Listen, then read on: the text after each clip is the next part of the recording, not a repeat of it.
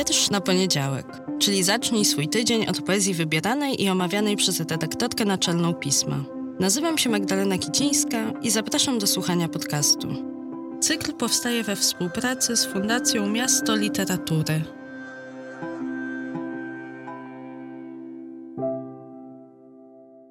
Cześć, dzień dobry, dobry wieczór.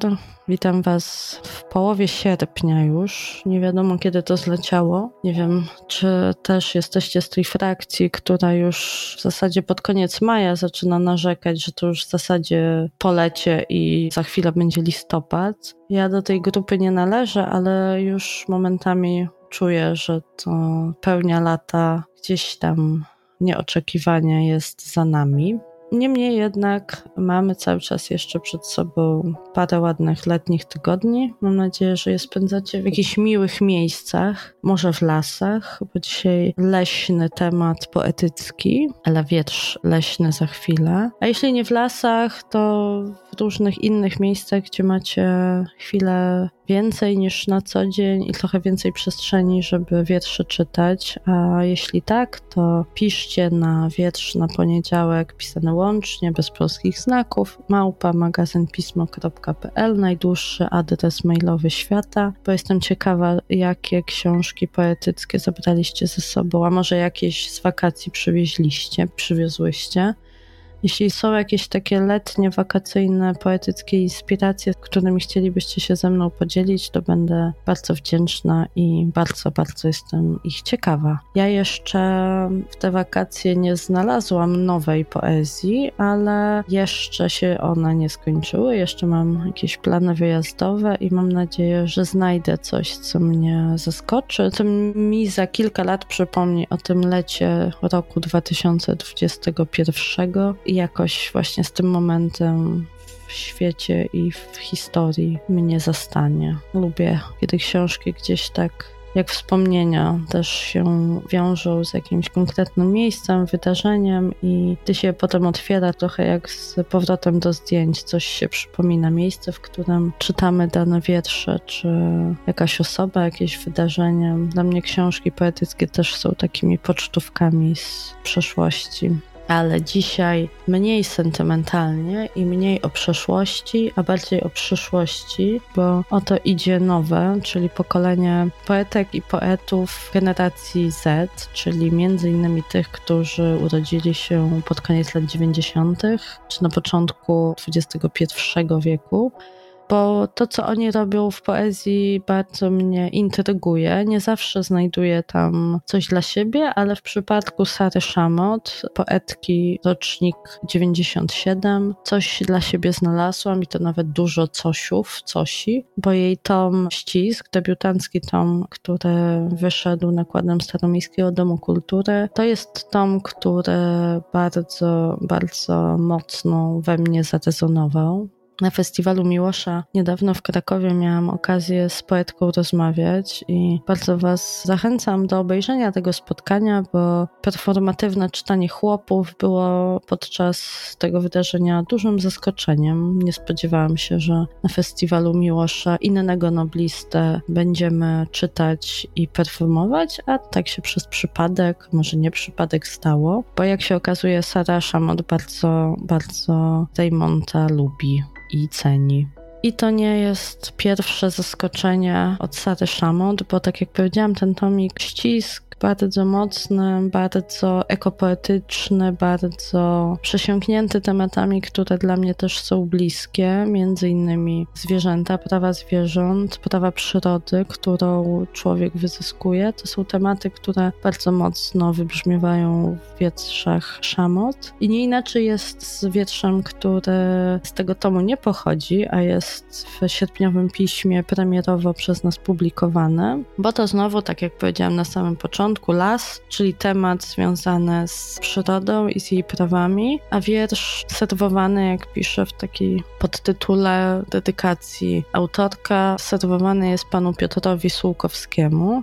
Wiersz zatytułowany jest Leśne Donaty. Kiedy autorka przysłała mi go w mailu, to na początku jakoś coś musiałam robić, jakieś wiele, wiele różnych zadań i pootwieranych w głowie i na komputerze okienek, że ten tytuł we mnie jakoś zupełnie nie został. Leśne Donaty jakoś nie złapałam go od razu, ale kiedy potem na spokojnie przeczytałam ten tekst, to i ten tytuł, i samo jego brzmienie, takie na granicy publicystyki, manifestu, pastiszu, satyry, ale też takiego wyzwania rzuconego z jednej strony językowi, a z drugiej strony tematowi, na który chcę zwrócić uwagę Sara Szamot. Wszystko to bardzo, bardzo mi się zgrało i to tu dużo któreś zachwyciło mnie. I dlatego też ten wiersz w sierpniowym piśmie znajdziecie. Zwracam uwagę Waszą na tę poetkę, bo myślę, że ten pierwszy tom jest bardzo dobrym debiutem, ale też znakiem, że Szamot ma jeszcze bardzo dużo do powiedzenia, a jej odwaga zabawy z językiem, podejmowania nieoczywistych tematów, przełamywania osoby, która na nas patrzy z wiersza, albo nawet nie osoby, a istoty, która na nas patrzy z wiersza poprzez autorkę, poprzez różne zabiegi, które ona stosuje. No właśnie tą nieoczywistością i prowokacją jest przysiągnięta. Prowokacje w poezji to jest coś, co ja uwielbiam i po co bardzo dużą uwagą sięgam, bo wydaje mi się, że to jest jedno z najważniejszych zadań poezji. Prowokować nas do przestawienia perspektywy, do takiego eksperymentu, odwagi eksperymentowania z ustąpieniem miejsca swojemu patrzeniu na rzecz patrzenia innych, tych innych przez których mówi poeta czy poetka. W przypadku Sary Szamot to są często osoby nieludzkie czy istoty pozaludzkie, które współtworzą naszą rzeczywistość. A też o tym, czy nie jest nadużyciem stawianie się w takiej roli takiego pośrednika, czy też rzeczniczki tych pozaludzkich istot nie jest nadużyciem. O tym też na festiwalu Miłosza rozmawiałyśmy, więc na pewno tego zagrożenia poetka jest świadoma. Po raz trzeci więc zachęcę Was do śledzenia jej twórczości, przyglądaniu się temu, co będzie jeszcze proponowała Sara Szamot, bo zaczyna bardzo dobrze, bardzo mocno, a po takim debiucie myślę, że kolejne propozycje będą nie mniej mocne. Jeśli może pamiętacie, dwa tygodnie temu mówiłam Wam o poezji Anny Świeszczyńskiej i pewna autentyczność i odwaga w poezji poetki przedwojennej i powojennej z poetką urodzoną w 97 roku. Ja pewne linie, pewne połączenia widzę i ten feministyczny, i ten odważny, donośny, prowokacyjny ton. Gdzieś wydaje mi się, że i tu, i tutaj można znaleźć. A z leśnymi donatami zostawiam Was, życząc przekornie smacznego i dobrych leśnych spacerów. Do usłyszenia niedługo. Sara Szamot. Leśne donaty. Czyta Magdalena Celmer. Leśne donaty. Serwuję panu Piotrowi Sułkowskiemu. Jest jeden ogólnopolski myk lasów państwowych – z zewnątrz widzisz las, ale zrobisz kilka kroków w głąb, a tam w środku pusto. Wszystko wycięte. Nasze lasy państwowe, lasy pączkowe, leśne donaty. Nabrałeś mnie, że nic to wszystko, co masz. Nabrałam samą siebie że można tak głęboko uwierzyć w drugiego człowieka, by uratować go przed wiarą w moje nic.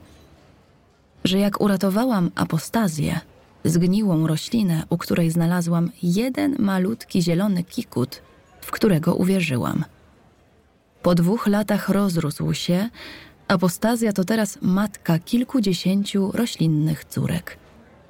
Tak ty, po dwóch latach, będziesz ojcem swojego pierwszego, pełnego metrażu. Patrzę na ciebie, leśnego Donata. Las zewnętrznie spaczony, by ochraniał nic.